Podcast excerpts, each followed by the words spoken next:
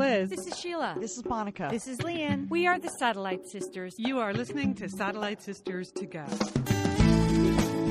You're listening to Satellite Sisters. I'm Lian Dolan in Pasadena, California. I'm here with my sister Julie Dolan in Dallas, Texas. Hey, Jewel, how are you today? Hi, Lian. I'm okay. I'm a, I'm sort of in a, a state of shock.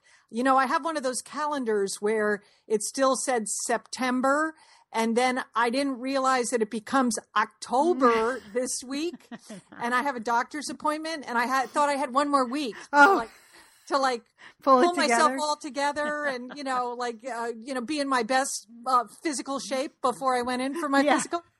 But no, I don't. It's this Friday because it's October this week, Lian. Okay. I know it is, Julie. I know it is. October 1. This is it. We're in the final countdown for You're the Best. Comes out at the end of the month. We have a lot of special stuff planned for October. We're going to tell you a little bit about that coming up. It is our sister Sheila's birthday today, so we have to uh, wish her a happy birthday. If you're new to Satellite Sisters and trying to keep track, there are five sisters. Two of us usually show up on the Tuesday show. We have more sisters on the weekend show. Our sister Sheila insists she is the middle sister, even though Liz is also the middle sister sister, but it is Sheila's birthday today. So, So uh, happy birthday, Sheila. yeah, happy birthday to Sheila. Uh, let's see, we're going to talk. We have a lot to talk about. Usually on Tuesdays, we kind of, well, we sort of, Going deep on shallow topics, Liam. That Yeah. has always been our theme, Yeah. our sort of modus operandi for uh, Tuesday. But we we have some we have some big topics we're going to talk about. We have some news about you're the best. Yes. Uh, so we're going to be talking about that. But then you went to see a movie, right? I went to see the premiere of He Named Me Malala. It's a new documentary about Malala Yousafzai, the Nobel Prize winner and 17 year old. And I'm going to tell you about that. There's more uh, news about um, global education for girls. We're going to discuss. Um, the Lean In people, Sheryl Sandberg and her people, just issued a new report along with um, McKinsey, right, about women Yes. in the workplace. We're going to talk about that. Uh, we get a lot of questions about that, so we thought we'd follow up. We have um, a new way to meditate, Julie. You're gonna you're gonna Yes. Wait till you hear this, Liam. It's going to change your life. Okay. You think you're just doing dishes, but no, sister. You got we we've got some. It's going it's going to increase your happiness, your well being. I'm going to explain it all. It's some new research. Yeah. all right. And then we have some Facebook follow up. But um, all right, first, Julie. I know Liz got to steal the show this weekend. She announced she and Sheila were going to St. Paul. They will be there uh, November 14th, Saturday, November 14th. But Julie, you and I are going to be together in Dallas, Texas, right? Yes, I'm really excited about this. We're going to be at the Barnes and Noble um, in Dallas. On it's on the corner of Preston and Royal. Very easy to find, easy access, and it's a great Barnes and Noble. We're going to be there Dec- uh, December third at noon, Lian. How about that for a good time? So you don't have to stay out late. You can just swing by and see Lian and me, and you'll also get to meet uh, my daughter-in-law Vera, who wrote an essay for the new book. She will be there as well. So you, it's a three for one kind of package. I think it's going to be good. Yes, it's Thursday at noon. And there were a lot of reasons we picked that time, but that's the time we're going with. Vera felt it worked for her friends. We wanted to include them in the You're the Best celebration. Uh, the bookstore said that was a great time for them. And we'd like to thank Barnes and Noble. They don't do a lot of events there, so we are super happy to be there at the Preston Royal shopping uh, area. And we hope that people who are working can come by on their lunch hour. Thursday at noon, December 3rd. So there you go. Um, I will be putting stuff up on the website, on the Facebook page if you want more details. Um, but that is it for Texas area people. Thursday, December 3rd at noon. We would love you to come and we'd love you to bring your satellite sister. Yes, that will be really fun. Speaking of Satellite Sisters, you know, we, all this month until our book launch on October 27th, both at our Satellite Sisters Facebook group page and also on Instagram, we've been asking you to put up pictures of your Satellite Sisters and, you know, just write a little bit about who they are or why you know why you get together and we started off with a bang Lian. you know we've gotten so many cute pictures on instagram and facebook but this past week it's sort of I, I, I feel like we might need uh, we need a, sort of a pep talk right now. We need more pictures, people. We want to see your we want to see your satellite sisters. Okay, some of you have uh, said that you don't have a picture of your satellite sisters. Well, I don't want that to stop you. Okay, I do not. I want you to go ahead put a post up. Tell us about your satellite sisters, okay? Because I'm making up the rules of this contest. Okay? Liz is going to get mad. Liz, I know Liz is out of the country, okay? She's okay. on a business trip, okay? We just want you to keep putting the pictures up, okay? Someone asked if you already submitted one, do you have to submit it every week? No, but if you want to put up more pictures, we want to see more pictures. So they are random drawings. We're giving we're giving out copies of our book, uh, and so but we you know it's just this month. So come on, people, let's see some more Satellite Sisters on our Facebook group and on Instagram. Okay. All right, Julie, that's that's a good plea. I'm to get on it. I am.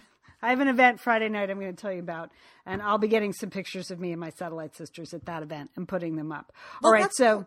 Yeah, book news. We have December 3rd. We're going to be in Dallas. The Satellite Sisters YTV contest. Keep them coming, people. Keep them coming. Um, I am also working on in Pasadena the Satellite Sisters meetup. That would be before the Vroman's event. I am meeting today uh, at a restaurant. I am trying to organize sort of a cocktail reception. Whoa. I, I know. Well, I want to, people are coming. People are coming from out of town. People are driving in. It's LA. They have to drive a long way. So we're looking for something Saturday, November 7th, 5 to 7, like a one price for some apps, a beverage. Uh, I'm looking to arrange that, a private room, meeting with someone today. But stay tuned. That is still happening. I've had several people recently ask me about the meetup. Still happening. I'm working on it. And then finally, Julie, in Brooklyn, you got some you got some tips to clip for the Brooklyn do, I do. You know, because I was in Brooklyn last week, as many people know, playing the role of urban nana, uh, uh, babysitting for my uh, absolutely adorable granddaughter Josephine. But I did take some time to meet uh, with the folks at Powerhouse Arena, where we are having our book party launch, and that that's going to be a big deal because we have quite a few satellite sisters are showing up for that as well as the next gen is showing up. And we've got we've got even got some brothers um, right. a couple of r- random spouses possible son there. possible son yeah. Yes yes. So i mean this this is the mother load. So so there was there we had some work just on the logistics like where are all these people going to sit right? So we were working on that. But i was also trying to think like if i was going to the event in brooklyn um, at the power Powerhouse Arena. Oh, how would I do that? Okay. I mean, so let's say you, you know, I mean, first of all, it's not hard to get to, Lynn. You can, okay. you can drive there. There's parking garages that are very close to the Powerhouse Arena. So, okay. So that, you don't have to worry about that. You can take the subway. That's what Urban Nana does. I got off at High Street and just walked down the hill. Could not be easier. But then, you know, our event is at 7 p.m on Friday, October 30th. So I thought, well, you might want to come with your girlfriends or your or your spouse or your partner or whatever, you know, and so maybe you want to get something to eat. Well, if you're in the mood for a pumpkin spice latte, right across the street there's a big Starbucks. So you can just come, have a little latte and then come hear the reading. But let's say you want to do it bigger. Lian, there is you can go uh, to certainly, I mean, at the high end, like the one of the most beautiful restaurants in the whole world, the River Cafe. Do you know where that is? Now it's very. I, I do know where it is. I've never I been mean, but it has it is it has the most spectacular views of the Manhattan skyline from Brooklyn. So, but let's say you don't want to spend all that money. Well, you know, you can go to the Brooklyn Bridge Park for free and you can stand there with your satellite sisters and have a spectacular picture taken of yourself. Of course, it will be too late to enter into the contest, but you will have that picture. Okay. But let's say you and your satellite sisters, you've, you know, eaten a sandwich or whatever. You just want maybe something a little sweet, like a cookie or a cupcake. Adorable place right across the street from Powerhouse Arena called One Girl Cookies. Very cutely and very sort of this little chic place where you can have, they had delicious cookies and cupcakes and wine. Uh, I don't usually put those two together, but apparently a lot of people do. So that looked like a good place. But, you know, I, every time I go to New York, I love to have pizza because I think New York pizza tastes so good. There's also right down the street. It couldn't be more than half a block. Front Street Pizzeria. Okay, go and get yourself a slice before the big event. How about that? And then I saw a place that I was like, this had Sister Sheila's name all over. it. It's called Foragers Market. You know how she like goes out and forages for Yeah, food? yeah, Seems yeah, like. Yeah. Well, this is like one of these farm to table, you know, totally delicious looking, you know, um, uh, market where they have a big hot table and you can like get yourself a plate of something and then sit there or sit in their outside um, cafe place and eat it. So that looked really good too. And then there was just a, lovely place called the Atrium, again, right down the street from the Powerhouse Arena, um, which is more sort of cafe style, French American. That looked like a solid place to go if you wanted to eat dinner. So, all I'm saying is within steps of the Powerhouse Arena, there's all different kinds of price points, but all different kinds of food, beverages.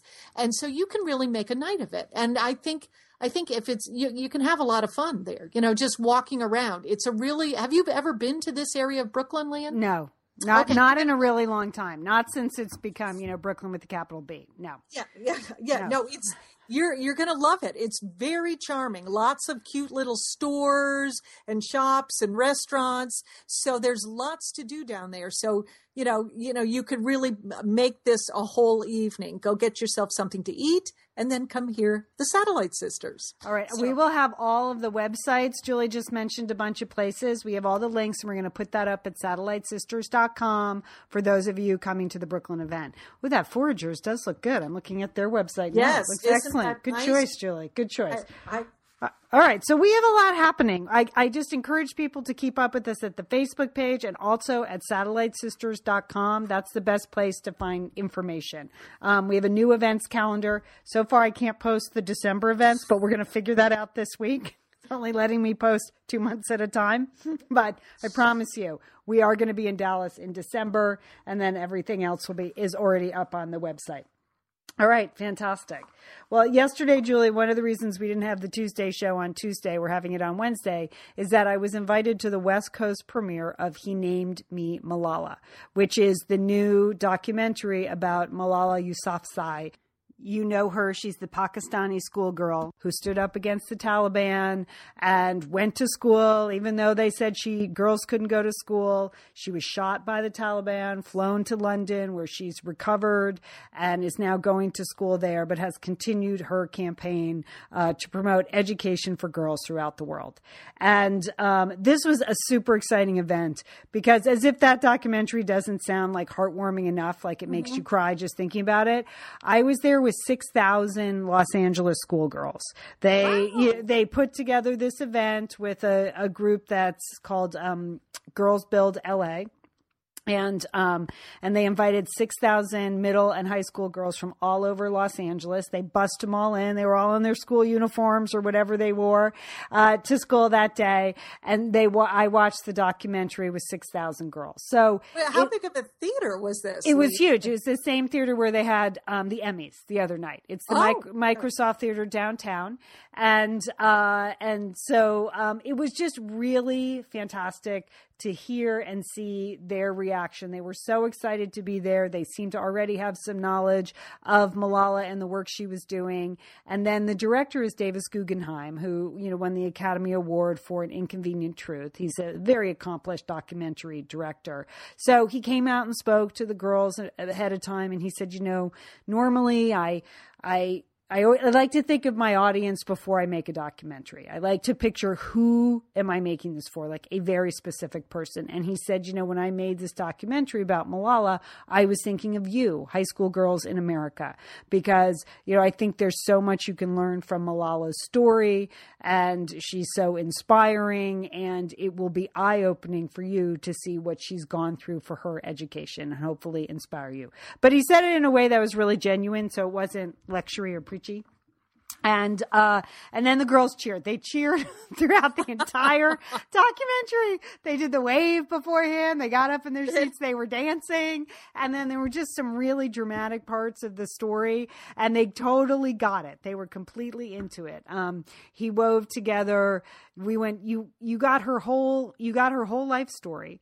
Uh but the way he wove it together of course is the art of documentarians. And so you really got um the sense of a couple of things things the first uh, the first really important relationship that comes through in the film is the relationship between Malala and her father.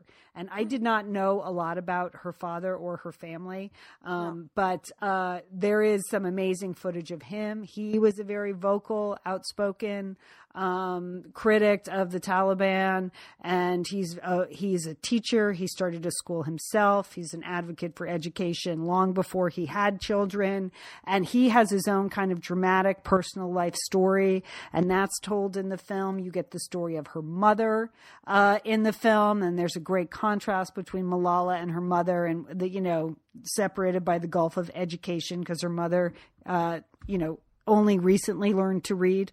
Like most of the women in Pakistan, she was illiterate. But this bond between Malala and her father is very deep, it's very real, and it's very strong. And I know there have been people that criticize Malala that she's just her father's mouthpiece, but that is completely dispelled in this documentary. You see footage of Malala from 11, from 12, from 13 talking before she was shot, before the world knew her name, talking about speaking out against the Taliban and talking about education. That she's no one's mouthpiece for sure. She has her own mind and she uses it. So that's extraordinary. The other story they're able to tell in a really interesting way is just the story of the Taliban over the course of Malala's lifetime locking down, just locking down uh, everything in Pakistan. Like they started by kind of the currying favor with the women, speaking to them directly, and then taking away uh, all of their rights. And you really get a sense of that from the footage and the audio they use. And then the other thing you get the sense of is just, you know, that uh, this is an extraordinary problem across the world, that girls are not, not educated. And I, I know the First Lady's been out talking about this this week you're going to talk about it. And 62 million girls across the globe do not, 62 million girls across the globe do not have access to education. And so that is clear that you have you know, you have pictures of her meeting with Syrian refugees and meeting with schoolgirls in Kenya. That this is a very real problem, uh, and that she's one of the few voices really speaking out for it. At least she was. Now I think a lot of people are on the bandwagon, but that's an incredible story. And then the other story they tell, which I had not seen a lot of, was her recovery from getting shot. You know, I mean, she seemed it was near death, right? She I mean, what, seemed to bounce back kind of quickly in our minds, but they that is she had to work. I mean, it was really touch and go. They did not think she was going to come back. She still has a lot of issues, uh, but they show the footage and talk to her doctors and nurses, and that's very dramatic. And then you just see her as this normal 17 year old girl fighting with her brothers and playing games with her family. And but do you think it was the, the it's the relationship that she had with her father that just enabled her to be so brave and yes. so strong in that moment? Yes, yeah, and yeah. you see that. Yeah, you yeah. see that. And the father's very open and honest too. So yeah, you see that relationship. It's a wonderful movie uh, for like dads and daughters to go to. It's a it's a great movie for anyone. You will find it fascinating. But the father daughter story is is very deep and very real and really inspiring. And you know not perfect. There's doubts on both sides about is this what we should be doing? Is this the right thing? Did i do the right thing by telling her to go to school? Did i do this?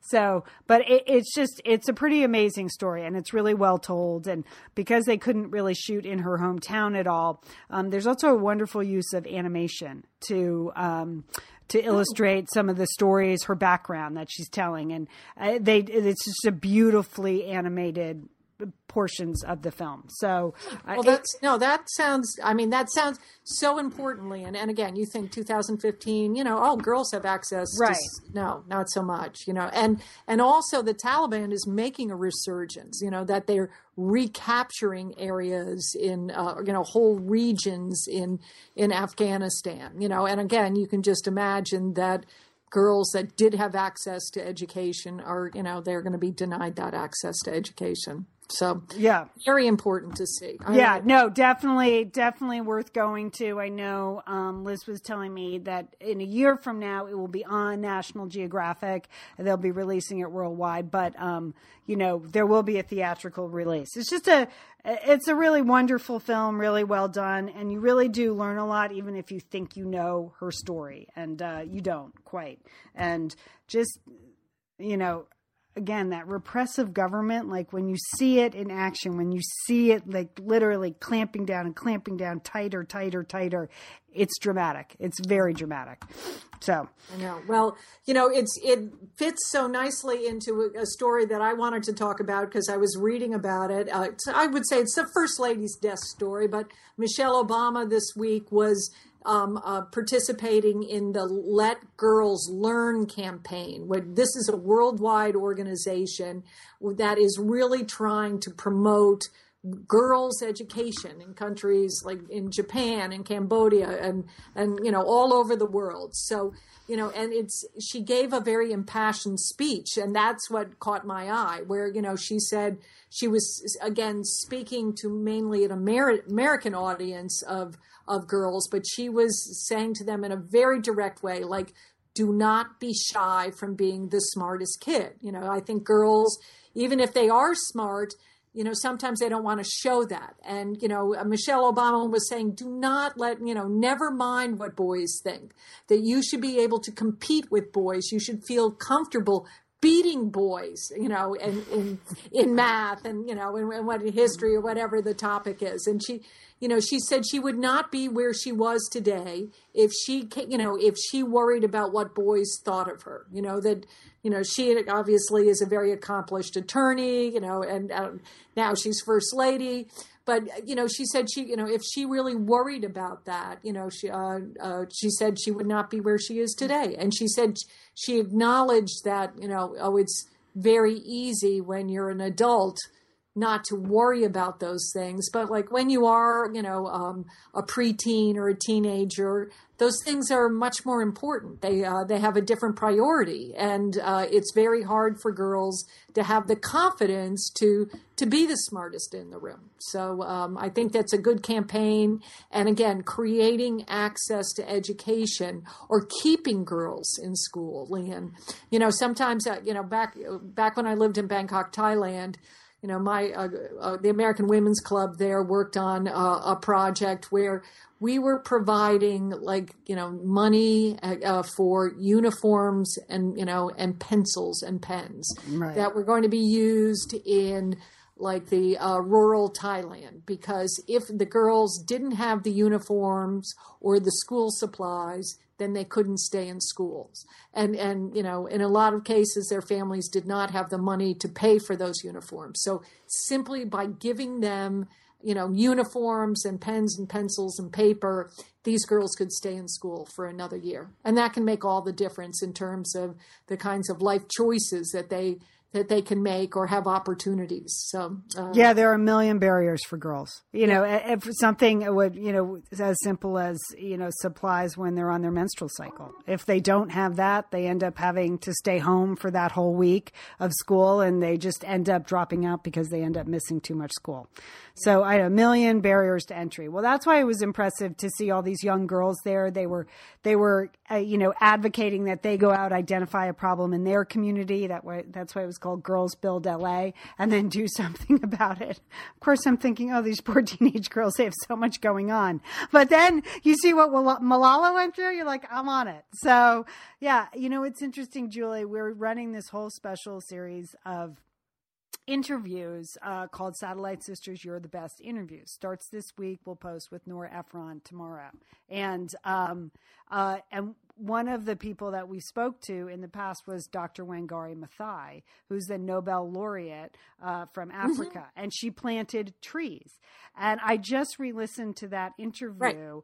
and um, she, she was like the first woman in all of Central Africa to get a PhD. She absolutely says education is absolutely what separated my life. You know, uh, most of the girls in her country, in her village, did not go to school, but her father had her go to school, and that absolutely made the difference. It was fascinating to listen to that interview again in light of, you know, seeing this movie and hearing the First Lady on several occasions this week and, and seeing that movement uh, for educating girls globally. It's just, it, it, it just, there's no way to underscore how important it is for these girls to get an education. So, uh, I liked listening to that interview again. All right. All right. All right. Is it? What are we doing now? Is it the shit lean okay, in? Well, okay. That, I know. I know. No, you're not done. Stay with me, Leah. Stay Okay, me. I'm sorry. No, I, we were going to turn and talk about because the other big news coming out today Okay. is uh, Sheryl Sandberg's organ- Lean In organization and the McKinsey, uh, a, a global consulting company, ha- has has done a, has just uh released a major study, largest study of its kind. It's women in the workplace. They interviewed and surveyed 118 different companies, and they talked to and surveyed 30,000 employees. Uh, so this to really get you know you know a comprehensive picture of where women are in the workplace. Okay, so here's here's the headline, Lian. According to Sheryl Sandberg, there's only really one thing you need to write down. A hundred years. Okay, that's what Sheryl Sandberg says. It's going to take a hundred more years to get gender equality in the C-suite. That would be uh, at the chief executive level. A hundred more years. She she writes that we are going to have time. This is what Sheryl Sandberg wrote. She said, We're going to have time to go up in space, like send someone to space that they can soar past Mars. They can travel all the way to Pluto and then return to Earth and then do that for 10 more times before. before half of the C-suite offices will be occupied by women. So we have a lot of time in order to do it. Isn't that is that is despite some sort of modest improvement that they saw on the horizon in 2012, women remain unbelievably okay that's my word not Sheryl Sand, sandberg's word underrepresented represented in the executive suites and that in order to make that up a hundred more years so mm, So they're tossing us the ten dollar bill like it matters, but it really doesn't. It's not funny. It's sad. I- it's a whole sea change. So many pieces have to fall in place for that number to shrink, but to actually see it in print, I- got the same. I got an email from the Lean In group today. You know, signed up for their emails, Yes. so I got the whole study, and yeah, that is quite a number. A hundred years, which you know, first of all, it's just exhausting to think about that, isn't, isn't it? It's exhausting. well, you know, some of um, the other the key findings of this McKinsey study, uh, this Lean In McKinsey study, include this: that there is a leadership ambition gap. That at every stage, women seem less eager than men to become a top executive, and they tend to cite stress and pressure as a top issue. And it's not all rooted over balancing work and family, but that's a big portion of it. Uh, another reason for this big gap, it is an uneven playing field. Okay. Don't kid yourself. yes and the women women perceive this as an uneven playing field exactly they, Yeah. they they think it, it is going to be at least twice as hard to make it uh, or to advance in the organization that's that's their sort of operating belief as they work in this uh, company so that's Another that's- key finding was that um, employee programs are abundant, but participation is low. And that, that's what I mean. That's a corporate change. That there are a lot of companies that offer flexibility and career development programs, but men and women don't use them because they think, like the extended family leave, for instance, is going to hurt their position at work. Ninety percent of women Wasn't and men that believe that. interesting? That's a big That- number. So even if that isn't the case, if you know, but if that's the perception of ninety percent of the people that work in that organization, that's where perception is reality, Right. So that you are in fact going to be hurt if you uh, you know if you take this Right. family leave, you know, because because nobody does that, you know, and that and that that's that's you know, and you think, well, the companies are trying to provide more family friendly programs and things, but it must be very frustrating if nobody's using them, right? That, uh, And then if, no the one uses them, then they stop offering them. So we're calling on you millennials to just take that extended family leave, please. Somebody take it, you know? Somebody somebody take it. Now that doesn't mean it's paid leave. So that's there's a difference there too. But um, you know, they they will extend you family leave. It doesn't mean you're paid for it. Uh, um, there's still inequality at home. Julie, Yes. even in a household where both partners are working, 41% of women report doing more child care and 30% report doing more chores. So, and then this one caught my eye about men and women having very different networks. Huh. Yes, And- that's Uh, so men have predominantly male networks at work, while women have mostly female or mixed networks. So you can see the problems. given that men are more likely to hold senior leadership positions, women may end up with less access to senior level sponsorship. Mm-hmm. That's pretty basic, isn't it? Liz, you know we love talking about FrameBridge, don't we? We do. because, Because, because there are just so many fun things to frame, Lian, aren't there?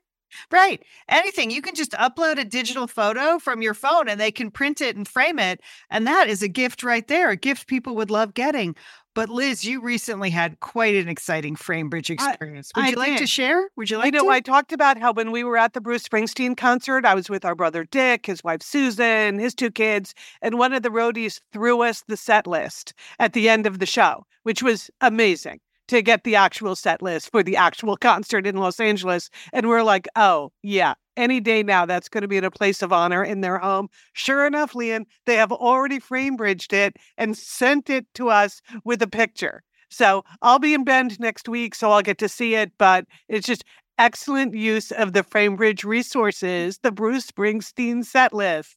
Fantastic. And this is gift giving season. So if you have a graduation coming up, a wedding, a shower, Mother's Day, Father's Day, look around. I'm sure you have something fun you can frame, and FrameBridge can do it for you. It's easy and it's affordable to frame just about anything.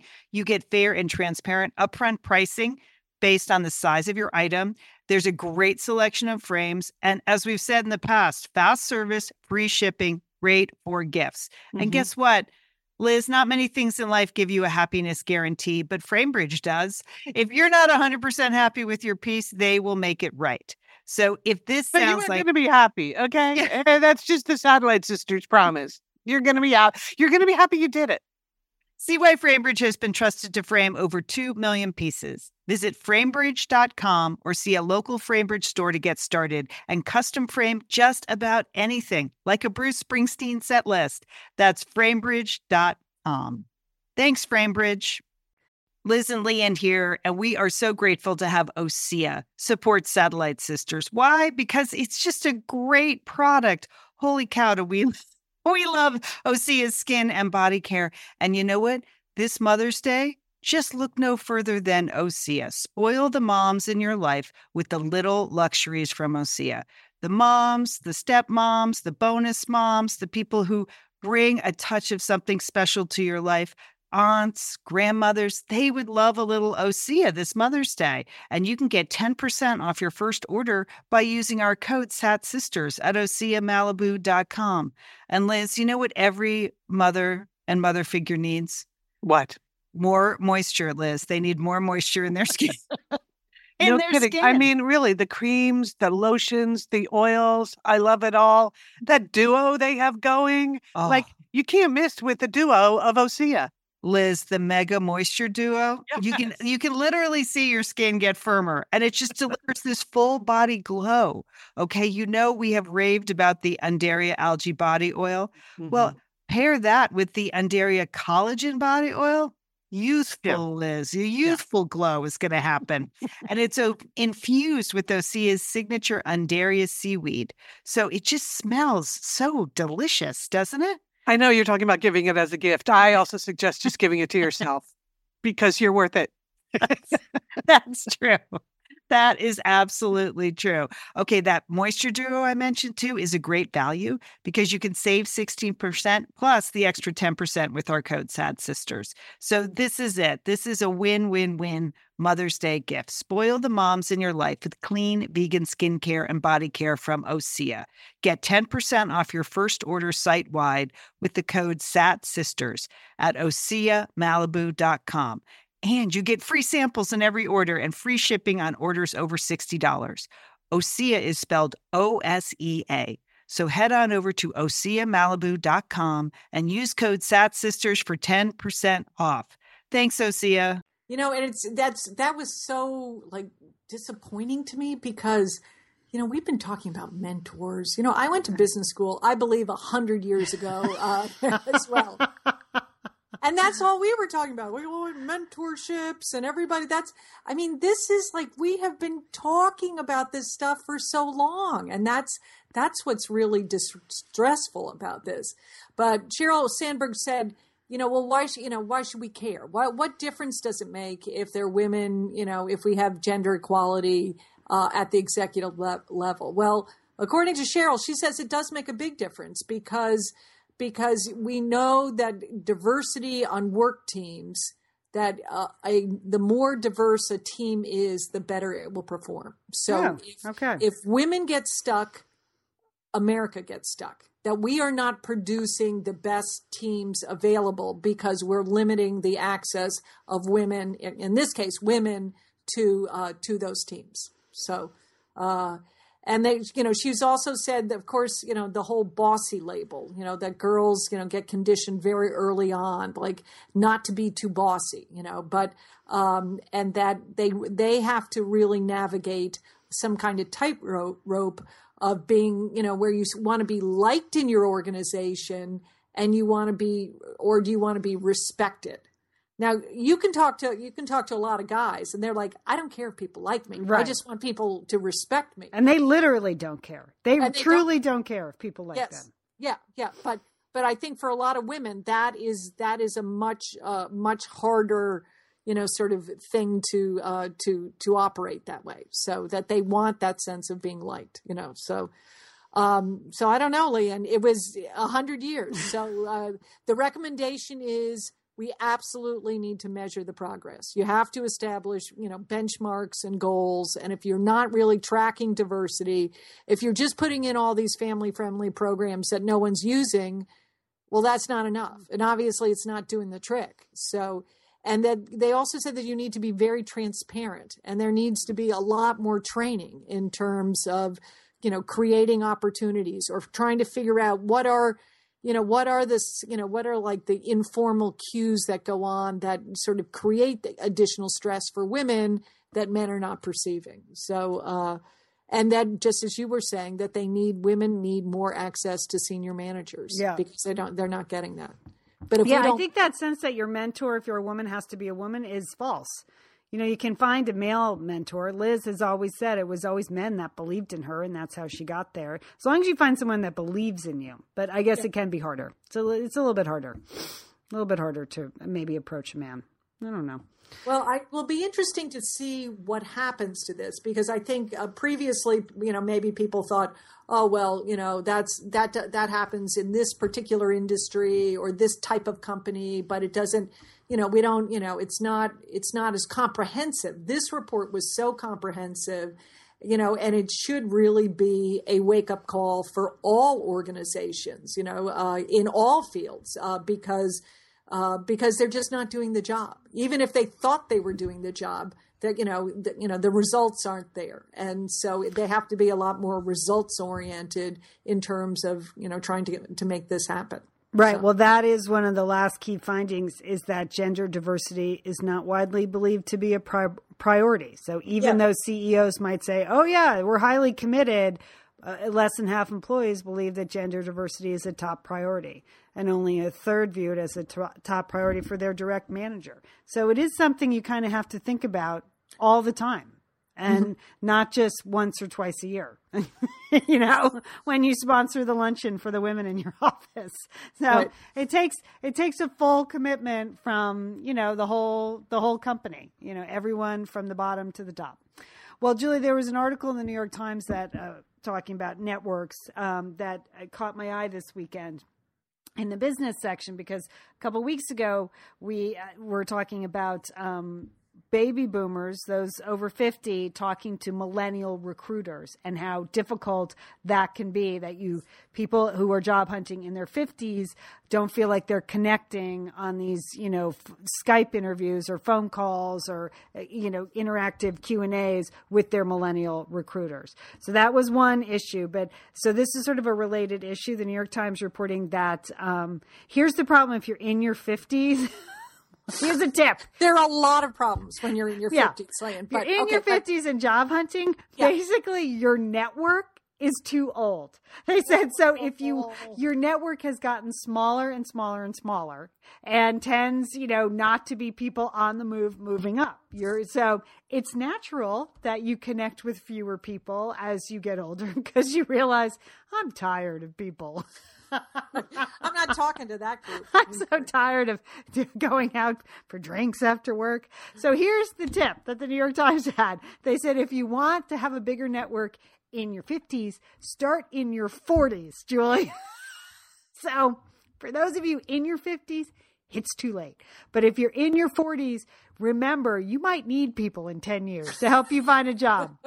so they said, you know, take the opportunity to get to know the younger people in your office. Keep your technical skills up to date. Do not get far behind on your technical skills and engage in conversations about technical skills in the workplace. But that's it. So if you're in your 50s, I'm sorry, I have bad news. I can't help you. But if you're in your 40s, keep going to those uh, drinks after work. All right. Keep doing it, people. Keep doing it.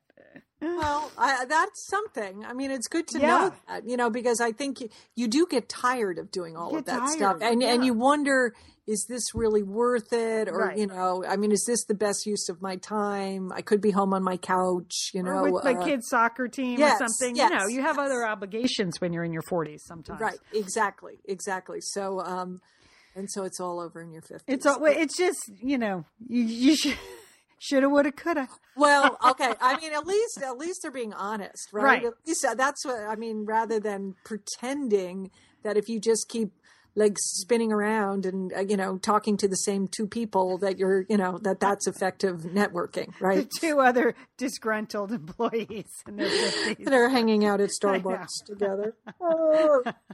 okay. All right. Are we meditating now? Yes, that- I, i'm sorry.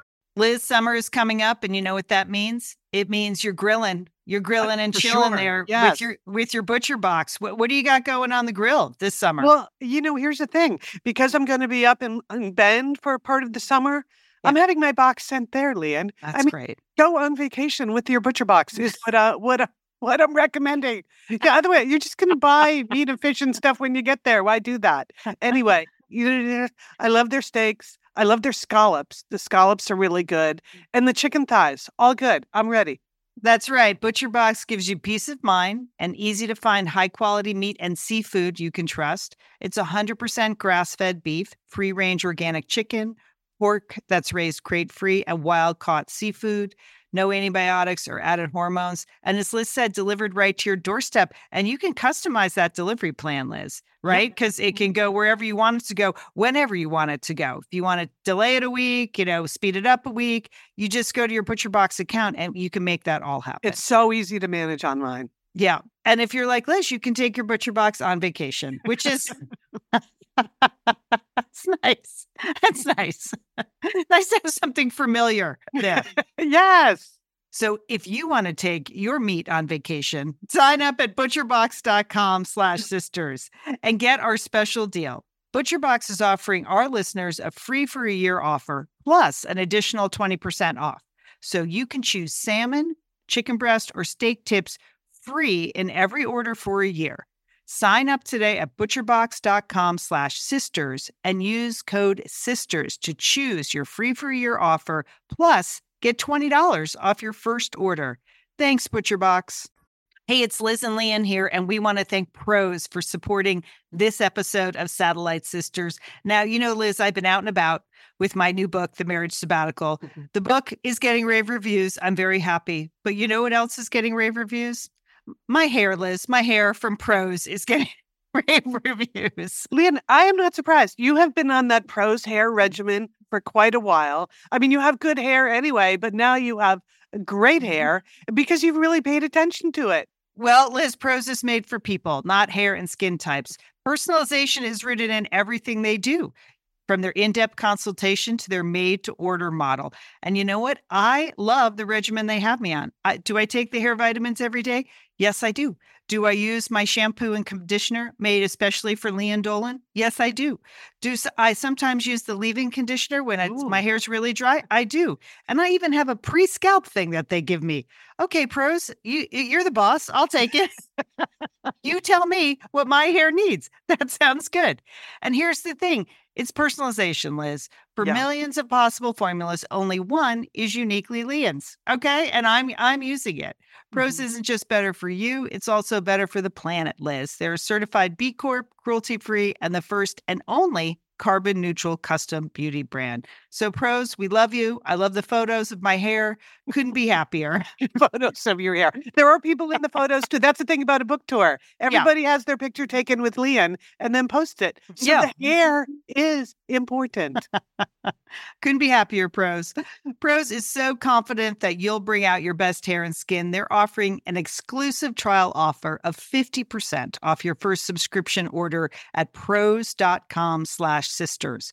So you get your free consultation, then 50% off at prose.com slash sisters. And prose is spelled P-R-O-S-E. Prose.com slash sisters. Thanks, Prose. To, we have to we have to like change gears because because uh, that's been some pretty heavy uh, and so in some ways very depressing uh, news yeah. that we're bringing to this podcast. so now we need to like cleanse our minds, literally. And I, I saw this article. It was this is a study that was done by Florida State University. It was reported in the Journal of Mindfulness, and it was indeed also reported in the Wall Street Journal.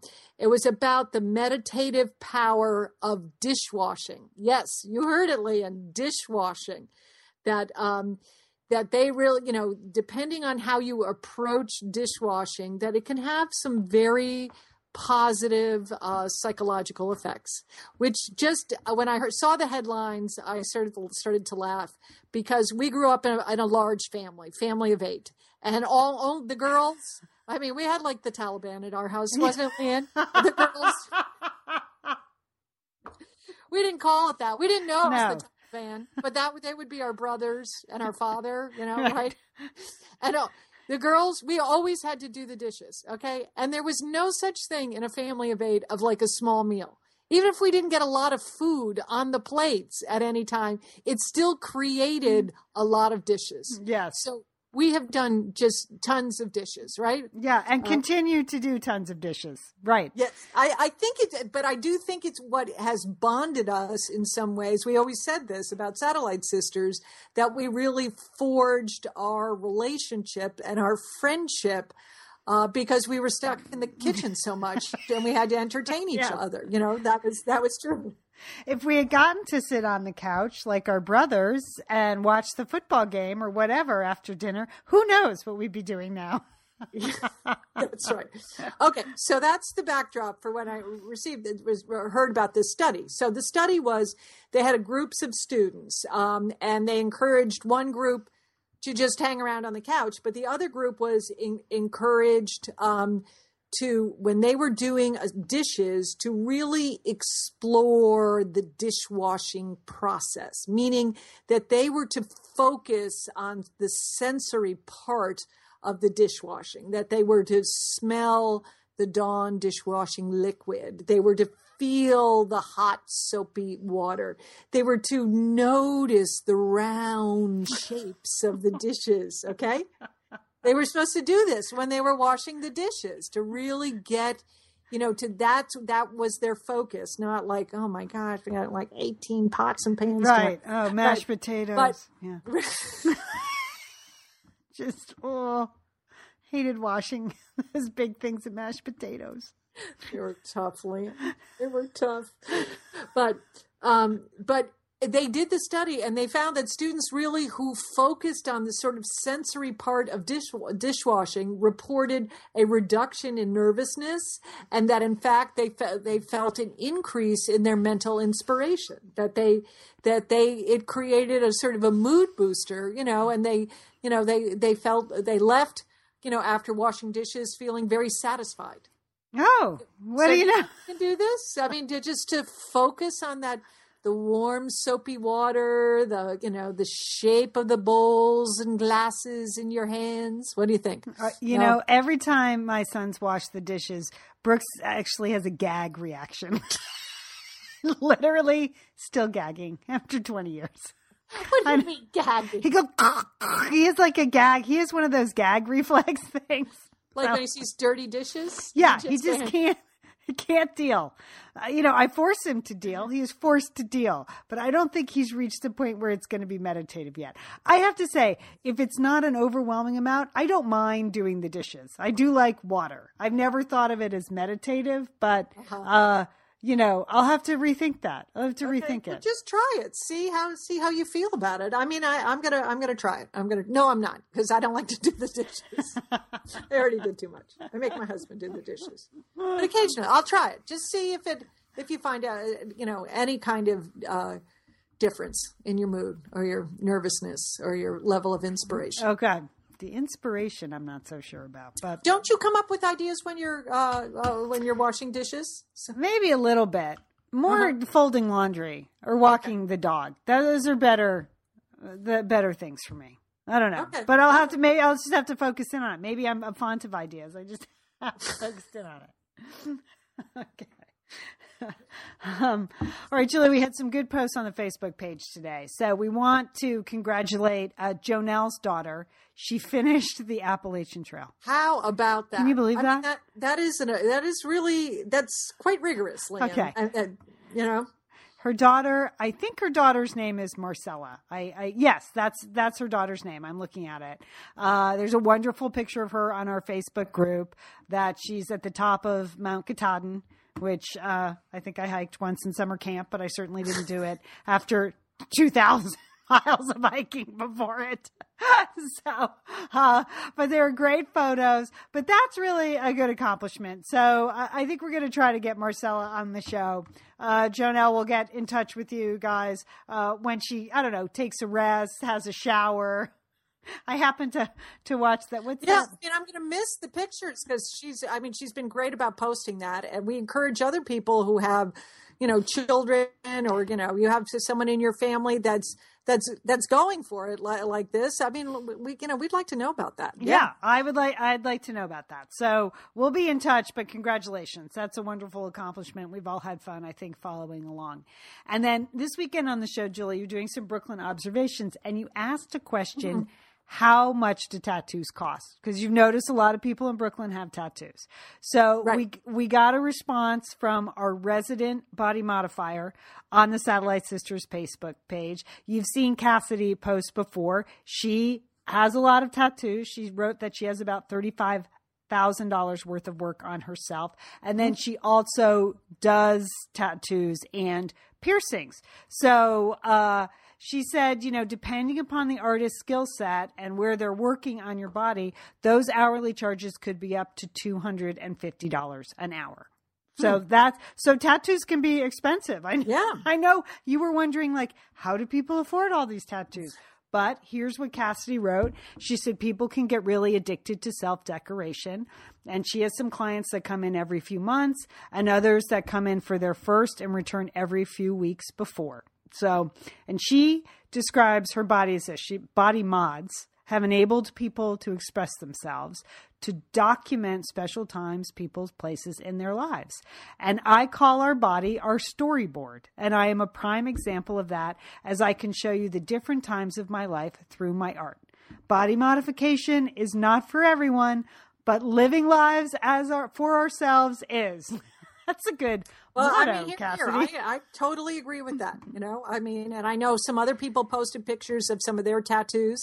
Yeah, I mean, Look at I, this. Yeah, Peggy's I- sea turtle in the from Hawaii in the seventies. Yeah, I'm tempted pretty much. I'm just a scaredy cat. That's I'm scared. You know, that's the same reason I don't get Botox or plastic surgery or LASIK.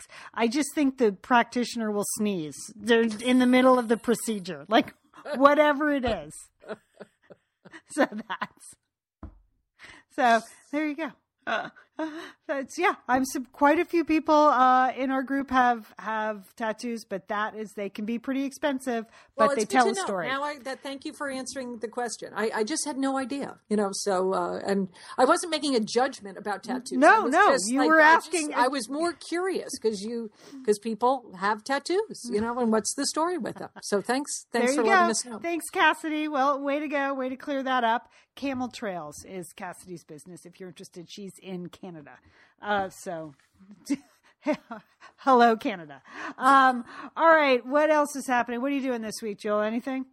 Uh, uh, no, Lian, you ask me that every week, and I, I never should. have a good answer. A good answer. Well, I know what I'm going to be do- doing. I am going to be uh, monitoring our Instagram account and Facebook account, looking at all the wonderful pictures of satellite sisters that are up there. You know, that's that's what I'm going to be doing, Lian.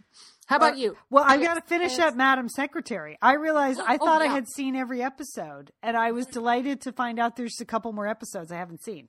So before we start uh, the pre, you know, season two debuts on Sunday night. So before we start our recap next week, I, it's on Netflix. I'm going to catch up in the last couple, uh, and I'm excited about that. And then and then we'll be good to go next week. So that's got that going on. And then on Friday night, I am back at Ladies Night Out in support of the cancer support community here in Pasadena.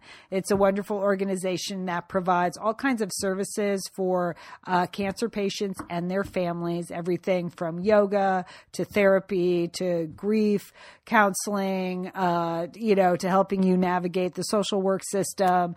All the services they provide are absolutely free to anyone with a cancer diagnosis or their family. And so they do this great fundraiser. And if you haven't heard me talk about it before, it's the wackiest fundraiser because it is all women. Okay. And And it's just, didn't you have a belly dancer show up one time, and you didn't know you were having a belly dancer or a male stripper? This is where you had the male stripper. well, no, up, it was a belly dancer. But she was actually a stripper. She was supposed to be like teach us all to belly dance, and then she took all her clothes off. So that that happened. Woo. So that happened. yeah. So, like tassels and all. I mean, so every everybody tells a story, Julie, and her body Okay. Told a story. So yeah, it's a crazy event, but it's 250 women and it's a ton of fun. There's a silent auction, there's a live auction, there's a drawing for all kinds of things. And so I am going coming back as the auctioneer this year. So I will be doing the live auction again. So I got to prepare for that. That is a lot of stress doing a live auction. It's not like yeah, I'm a you got to keep it going, Lian. And I know you got to really think on your feet and talk fast. Okay. Yeah, and you have to actually like see everything and talk and even just where is the bid, keeping a lot of things straight. So uh, I'm going to be preparing for that all week because that is Friday night. So looking forward to it. It's always a good event. But um, if you're looking for a wacky fundraising idea, just try try having one with all women because because you know what? Their husbands don't want to come anyway. So they're tired. At the end of the week they're happy. It's just a lot of fun. And then there's a wacky band an 80s dance band and then we all dance at the end. It's really a nutty night. But that's what i'll be doing uh, this this week ladies night out here in pasadena. All right jewel. Wow. We filled up a f- almost 50 We- minutes. It's always amazing on Tuesday. We, ooh. we, we just like the loaves and the fishes, Lian. We just, it's always a miracle on Tuesday, isn't it? Here it is, our last show of September. I want to remind you that those Satellite Sisters encore interviews are going to be posted starting tomorrow. Nora Ephron is our uh, our first special interview, and it is a special interview. I promise you, it's just wonderful to hear her voice and to hear her point of view, and to just hear from her again. So I I hope that you share that interview on your Facebook page and on Twitter and with all your Satellite Sisters because I think it's pretty special. I was happy to be in on it, happy to hear it again. All right, Joel, have a great day. You too, Lian. And don't forget, call your satellite sister.